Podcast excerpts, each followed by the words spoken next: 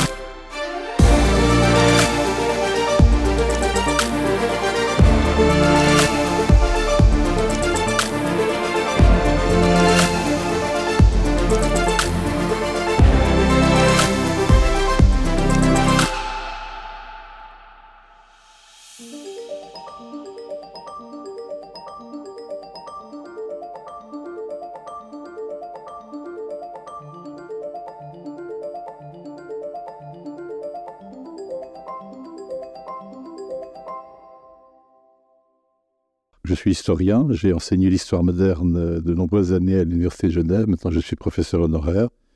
J'ai plusieurs champs d'intérêt euh, en histoire, euh, notamment à l'époque moderne, l'histoire de la justice, l'histoire du crime, l'histoire de l'utopie. Et j'ai aussi un, champ assez euh, qui m'est bien à cœur, c'est l'histoire de, la bande dessinée. Alors, Jean Starobinsky, Staro, comme on le surnommait, est-ce que vous pourriez me dire euh, pourquoi ce personnage est important aujourd'hui pour notre discussion? D'abord, il a été 30 ans président des rencontres internationales de Genève, je crois de 1961 à 1995.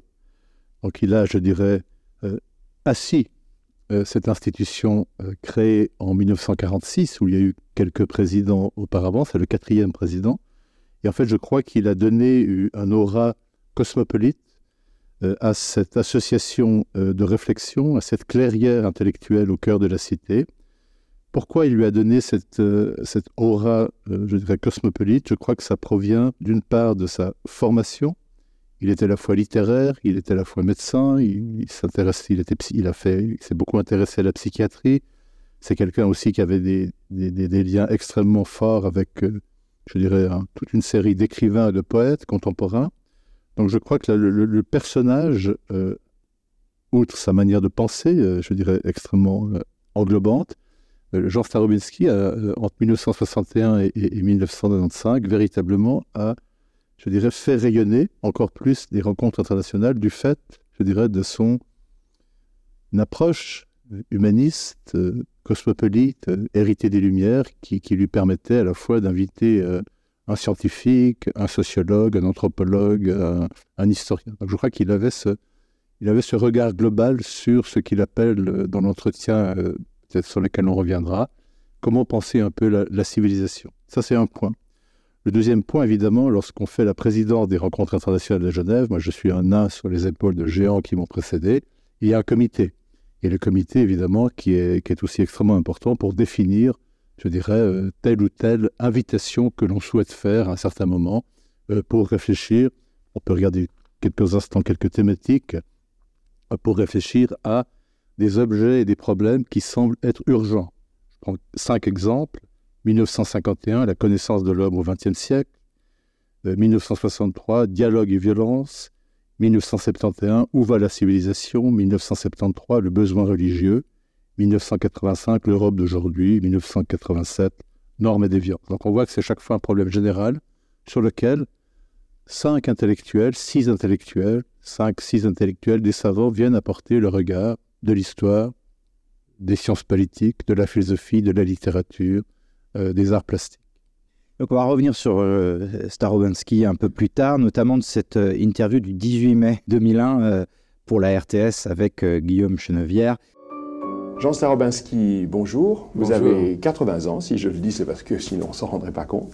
Depuis plus d'un demi-siècle, vous avez produit une vingtaine d'ouvrages majeurs qui vous ont valu des récompenses internationales très importantes, que je citerai même pas tant elles sont nombreuses. Vous avez dit de Rousseau que vous l'aviez regardé en patient, parce que vous êtes, euh, tout ce que nous avons dit, mais encore médecin et médecin psychiatre, mais que de temps en temps, la musique de sa langue vous faisait changer de regard et vous emmenait ailleurs. Et j'ai pensé que la formule de Baudelaire sur Hoffmann pouvait s'appliquer à vous. On a affaire à un physiologiste, à un médecin des fous des plus profonds, qui s'amuserait à revêtir cette profonde science de forme poétique. Ah, ça pourrait bien représenter mon idéal. euh, L'ai-je atteint Je voudrais être à la fois exact et rêveur, euh, donner l'impression de euh, préciser certains points très fins, comme un entomologiste regarde les antennes des papillons, et, et d'autre part rêver à partir de ce que je trouve être une sorte de critique à la fois et poète, quelque chose qui soit la conciliation du, de la précision et du rêve. Et là, je vais vous poser une question plus personnelle. Qu'est-ce qui vous a donné envie finalement de rejoindre ce comité et d'en devenir euh, euh, bah, la personne responsable des RIG euh, cette année et puis depuis quelques années? Vous pouvez peut-être revenir au début. Est-ce que vous êtes arrivé en 2015, c'est ça? Je suis arrivé, ça fait huit ans maintenant que je m'occupe plus ou moins bien des rencontres internationales de Genève qu'est-ce qui m'a poussé à y aller? Ce sont deux choses. D'abord, j'ai toujours été assez fidèle, soit en tant qu'étudiant, ensuite en tant qu'enseignant euh, à l'Université de Genève, à la faculté des lettres au département d'histoire. J'ai intégré plus ou moins rapidement, je ne sais plus quand, mais peut-être euh, vers 2000, 1999, 2000, euh, le comité ou l'assemblée, parce que j'ai été poussé par quelqu'un qui m'est, vous le savez certainement, qui m'est extrêmement cher à la fois dans ma mémoire et dans ma vie, mon maître et ami Bonisov Bachko, qui, est décédé maintenant, et qui a été aussi, je dirais, un des pivots intellectuels et moraux extrêmement forts des rencontres internationales de Genève. Et donc, après la présidence euh, de, Georges Niva, il y, a eu, euh, donc, il y a eu Jean Starobinski, ensuite il y a eu Georges Niva, ensuite il y a eu Philippe Burin, qui a fait aussi huit ans, je crois, qui a arrêté. Il y a eu une petite présidence très courte de, de Robert Roth, qui a décidé de ne pas continuer pour des raisons professionnelles et de vie privée. Donc Bronislav Bachko m'a poussé d'une manière extrêmement forte en disant moralement, il faut que tu y ailles, il faut essayer, je dirais, de continuer à maintenir le cap euh, de cette institution euh, de réflexion et d'humanisme critique. Donc je dois ça véritablement à celui euh, que je pleure encore régulièrement, c'est-à-dire mon maître Bronislav Bachko. Vous aviez ce point commun avec lui, c'est cet amour aussi pour cette ville, Genève, la cité. Vous, êtes spécialiste du, siècle des Lumières. Il s'est passé ça aussi à Genève, une forme de réflexion permanente sur l'humanité. Alors donc il y a Genève, mais j'ai pas évidemment le même parcours biographique que, Jean Starobinski, loin de là. Euh, qu'est-ce qui m'a attaché d'une certaine manière à, cette idée de Genève et les rencontres? C'est aussi mon passé, mon premier passé hein, de mon existence, lorsque j'étais, euh, je faisais, lorsque, vous savez, j'ai arrêté l'école quand j'avais 14 ans, j'ai été mis hors de l'école pour insubordination continuelle.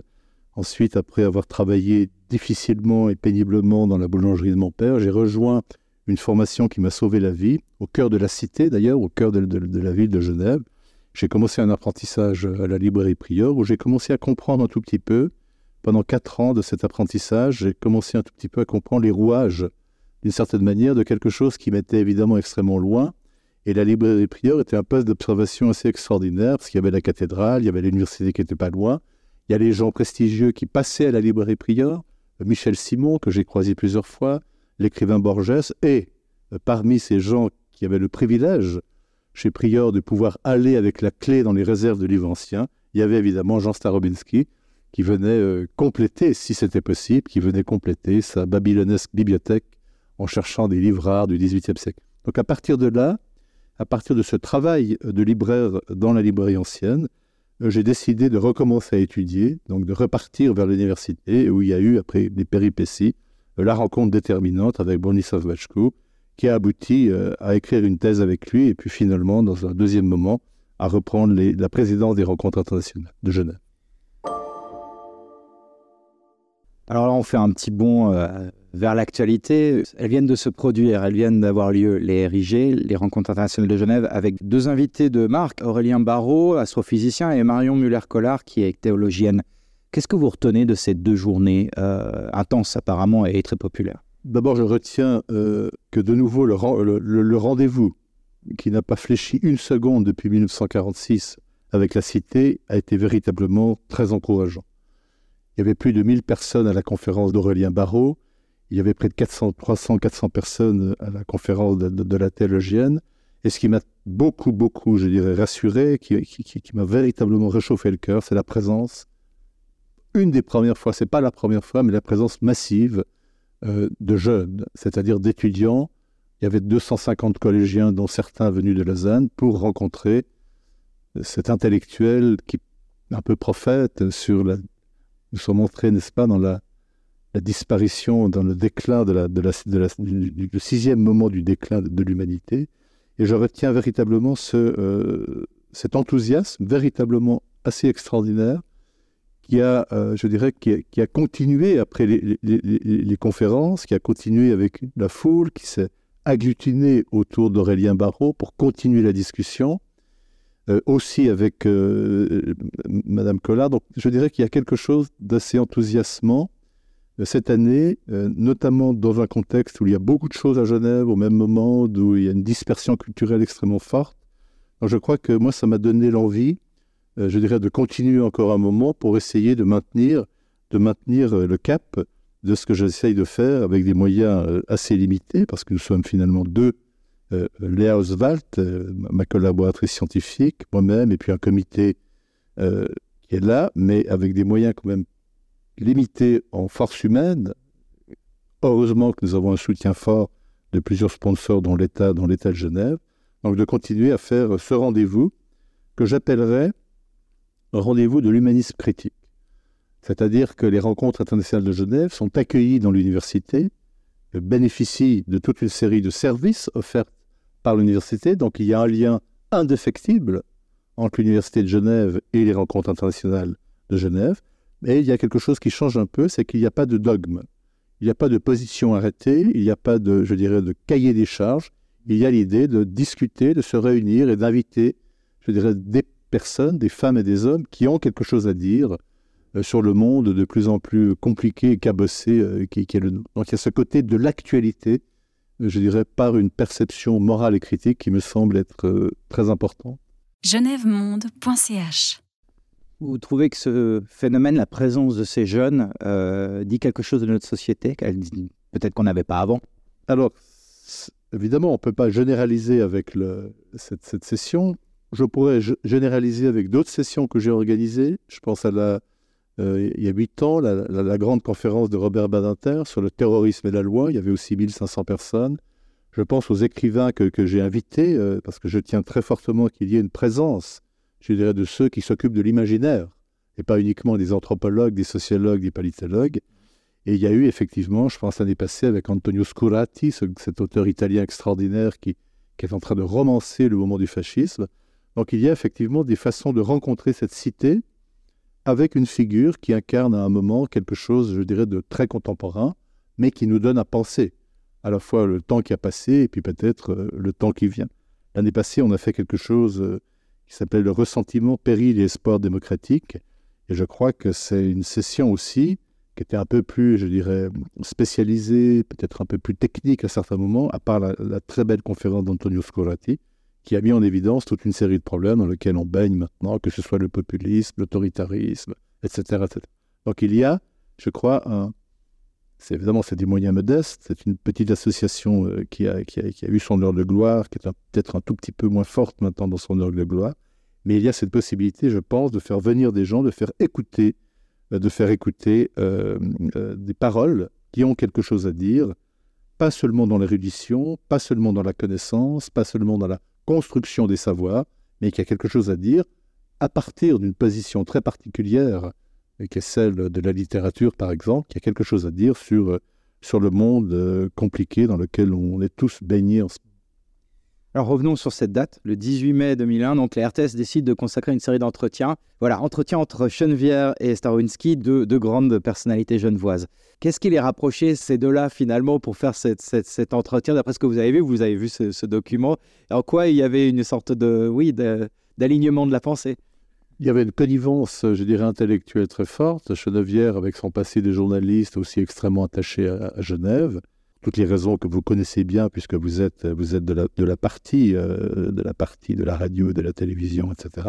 Et puis Jean Starobinski euh, a, bien remontré à quel point, je dirais, il s'est constitué en tant qu'intellectuel universitaire au prisme et à l'épreuve de cette identité genevoise. Et c'est quelque chose où il revient d'une façon extrêmement forte, non seulement sur ses travaux, hein, je crois que c'est le premier de 13 épisodes, je n'ai vu que deux, je crois, ou trois, et où il revient effectivement sur ce moment de, formation euh, locale, d'une certaine manière, euh, dans le quartier de Plain-Palais, en Haute-Ville, où il a forgé, d'une certaine manière, à la fois son identité et à la fois son regard sur cette ville, euh, et notamment sur l'université, puisqu'il rappelle à quel point il a fait un choix à un certain moment de privilégier Genève à Oxford et de rester ici, de rester ici pour être un intellectuel qui va rayonner autour essentiellement de son enseignement universitaire, évidemment, mais autour aussi de la, de la production de ses livres. Et c'est dans ce contexte, je pense, que lorsqu'on lui remet euh, les, rênes des rencontres internationales en 1961, hein, il a fait 35 ans, ce qui est énorme, un tiers de siècle. C'est gigantesque quand on réfléchit aux, institutions. Et je pense que ça a été euh, pour lui un ancrage supplémentaire dans cette double idée. Genève, tout ce que je dois à Genève, tout ce que Genève me doit aussi, évidemment, et puis le côté cosmopolite et international. Donc je vois que ça se, noue assez bien. Il y a quelque chose dans cet entretien qui est, frappant, je, l'ai réécouté euh, avant de revenir, j'avais, écouté j'avais revu l'autre jour, c'est la nostalgie. Et c'est la nostalgie euh, d'une Genève qui n'existe plus. Pas une Genève qui n'existe plus dans les bâtiments, qui n'existe plus dans, son paysage, dans son petit lac, dans son jet d'eau, dans son falève, etc. Mais d'un milieu social qui certainement à cette époque de l'âge d'or des rencontres internationales de Genève, il faut rappeler que lorsqu'elles sont mises en place en 1946, c'est dans un contexte très particulier. C'est les, vestiges de la guerre, les vestiges moraux, politiques. C'est le début de la fracture, je dirais, bipolaire, hein, de la guerre froide, euh, extrêmement important. C'est eux et nous. Et puis, ce sont des libéraux attachés à une tradition genevoise dans laquelle s'insère euh, le CICR, euh, toute une série d'institutions, l'université, le consistoire, le protestantisme, etc., qui ont décidé, et on le voit dans les thématiques des premières rencontres, qui ont décidé d'essayer de faire deux choses. C'est de renouer un, dialogue libéral autour de ce qui a été la catastrophe, hein. la catastrophe du XXe siècle, la solution finale, la guerre totale, etc., le nazisme, les totalitarismes noirs et rouges, le fascisme en Italie, enfin tout ce qui a cassé d'une certaine manière la civilisation je dirais, hérité des Lumières, et puis d'autre part, donc de, renouer le dialogue intellectuel dans ce monde en échappant à la bipolarité, en échappant à, je dirais, aux, stratégies politiques, aux stratégies morales de la guerre froide, bien qu'au début, si on est très honnête, on voit qu'il y a quand même un parti pris un tout petit peu, je dirais, occidental ou atlantique, mais ce qui fait partie certainement de la règle du jeu à cette époque-là. Et puis très vite aussi, et ça, ça a été notamment très fort, très fort sous l'excellente présidence de Georges Niva, de renouer le dialogue avec les intellectuels euh, qui sont, je dirais, du côté, euh, soit qui sont bloqués, soit qui sont arrêtés, soit qui sont des opposants, soit qui ont des problématiques avec euh, les pouvoirs politiques dans ce qu'on appelait le, bloc, derrière le rideau de fer, entre guillemets, hein, je reprends l'expression de, Churchill, d'essayer de, renouer un dialogue avec, ou, de faire que ces gens puissent parler à l'extérieur des, institutions contrôlées par les pouvoirs. Donc il y, y, a cette double dimension. Et pourquoi je parlais de nostalgie? Ben, Parce que pendant 30 ans, cette cité est à l'écoute de ça. Et je ne sais pas depuis quand exactement, cette cité n'est plus à l'écoute de ça. Les stratégies, les enjeux, évidemment, ce sont des enjeux économiques. Euh, certainement que pour certaines élites de Genève, Shanghai et Manhattan est plus important que Genève. Donc il y a eu quelque chose qui s'est détricoté autour. Alors peut-être que c'est lié aussi à une forme d'internationalisation des élites euh, économique de Genève, mais autour, je dirais, de ce qui a été à un certain moment. Hein, il, dit quelque chose de très beau dans cet entretien, Jean Starobinski.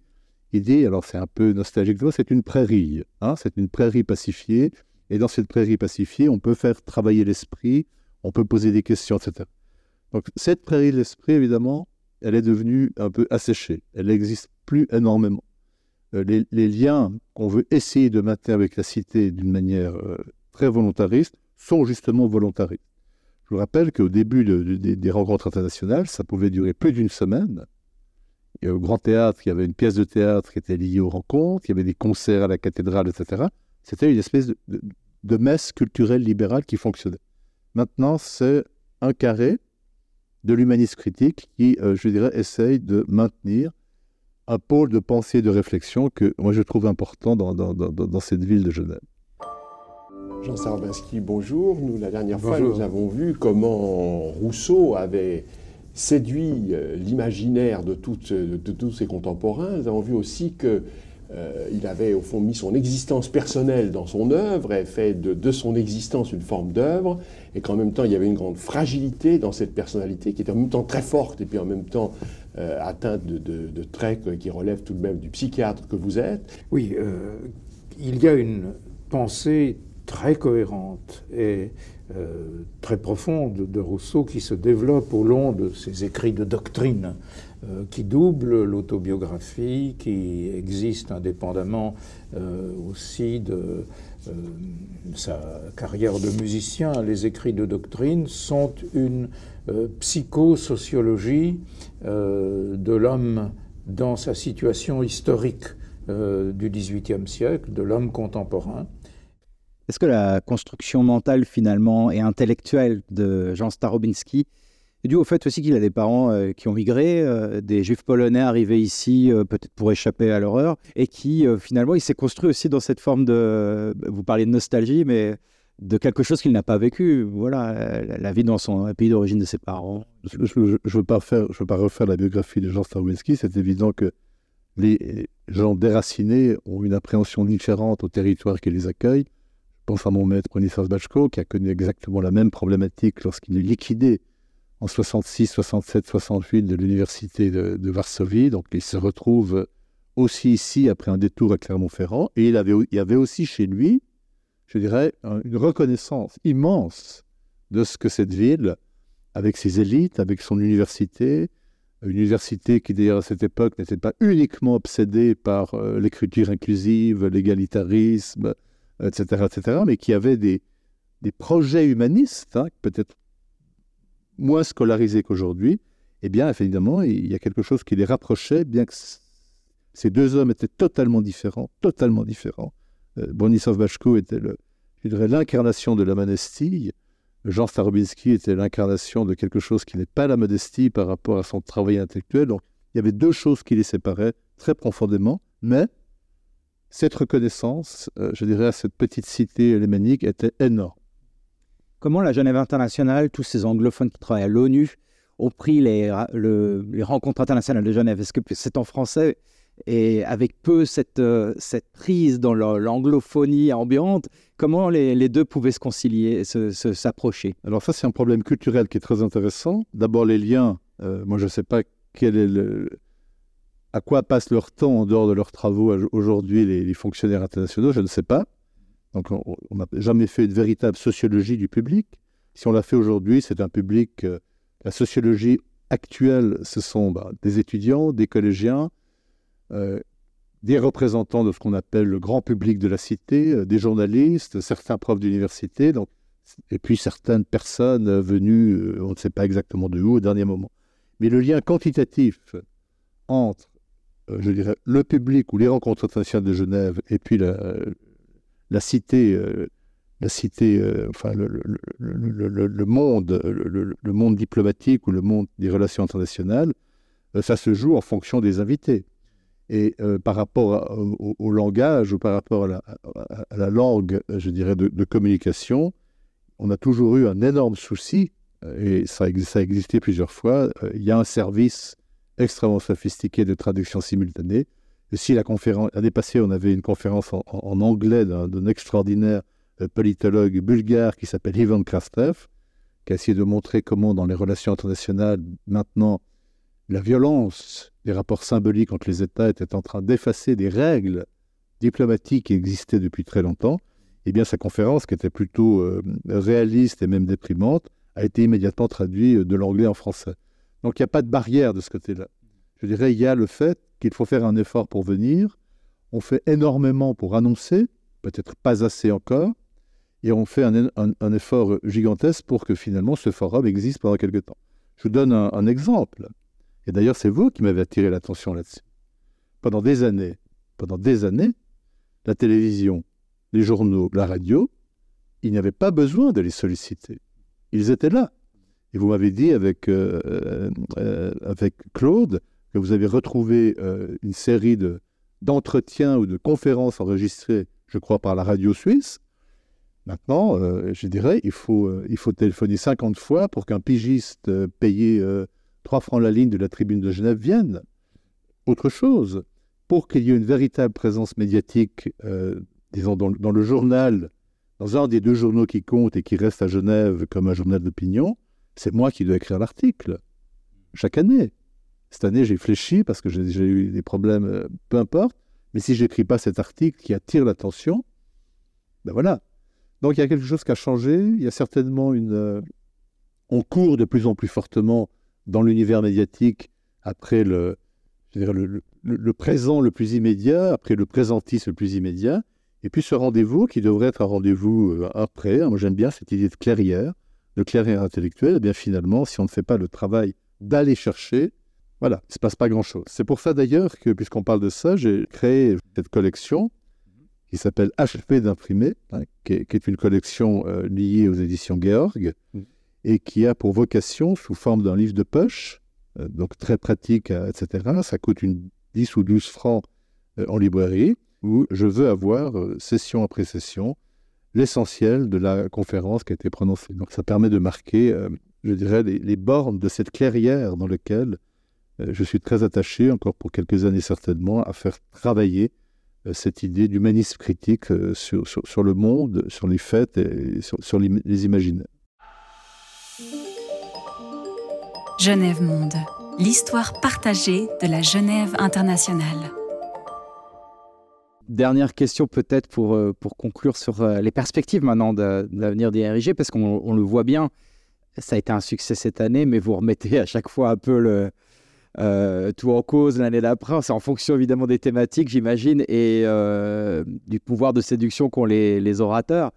Donc c'est un casting. On est, euh, on est dans cette ère des réseaux sociaux où quelqu'un comme Aurélien Barraud va attirer peut-être un public, vous l'avez dit tout à l'heure très clairement, en aparté, très jeune, qui connaît en fait, qui a vu, vu sur les réseaux, vu à la télé en gros. Qu'est-ce qui fait qu'aujourd'hui, vous devez associer cette donnée automatiquement avec le thème choisi? Alors il y a deux choses.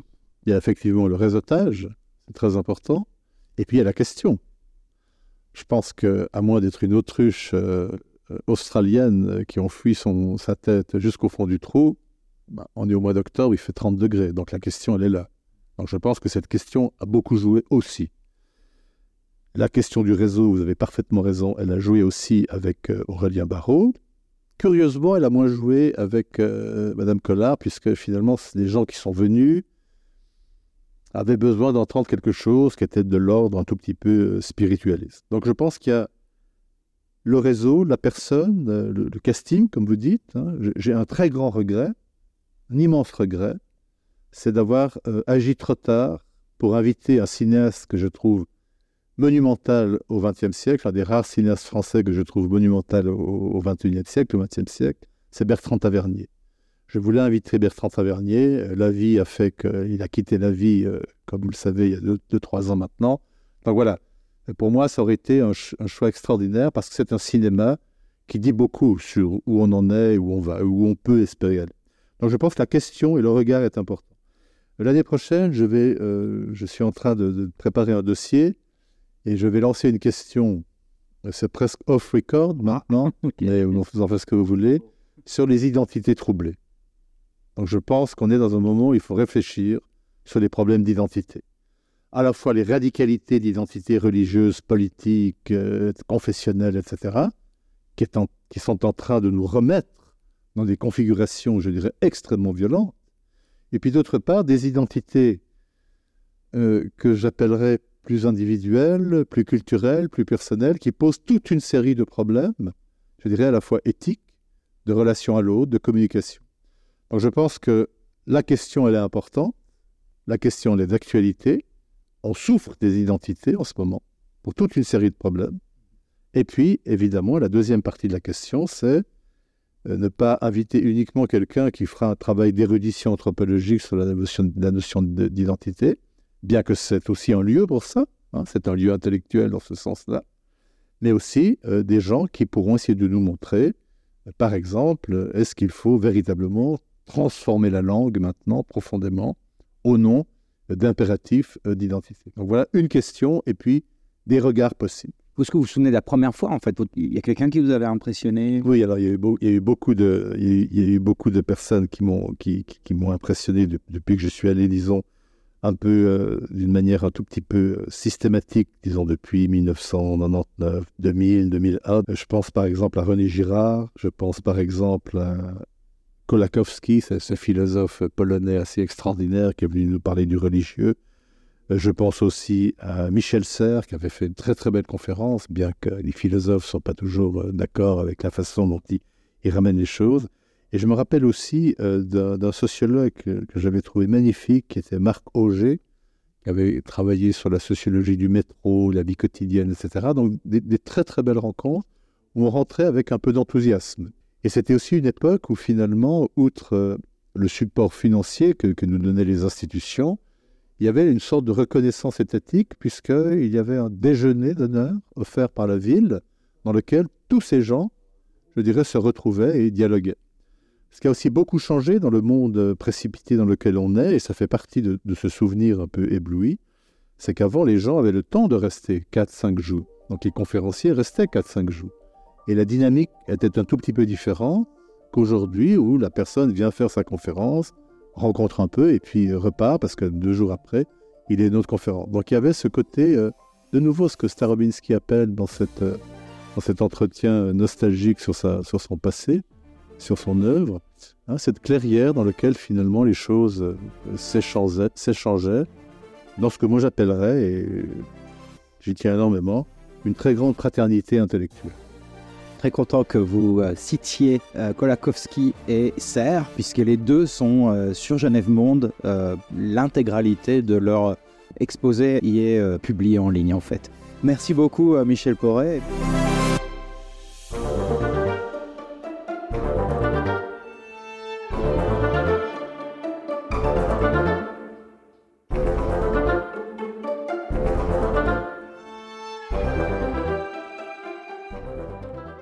genèvemonde.ch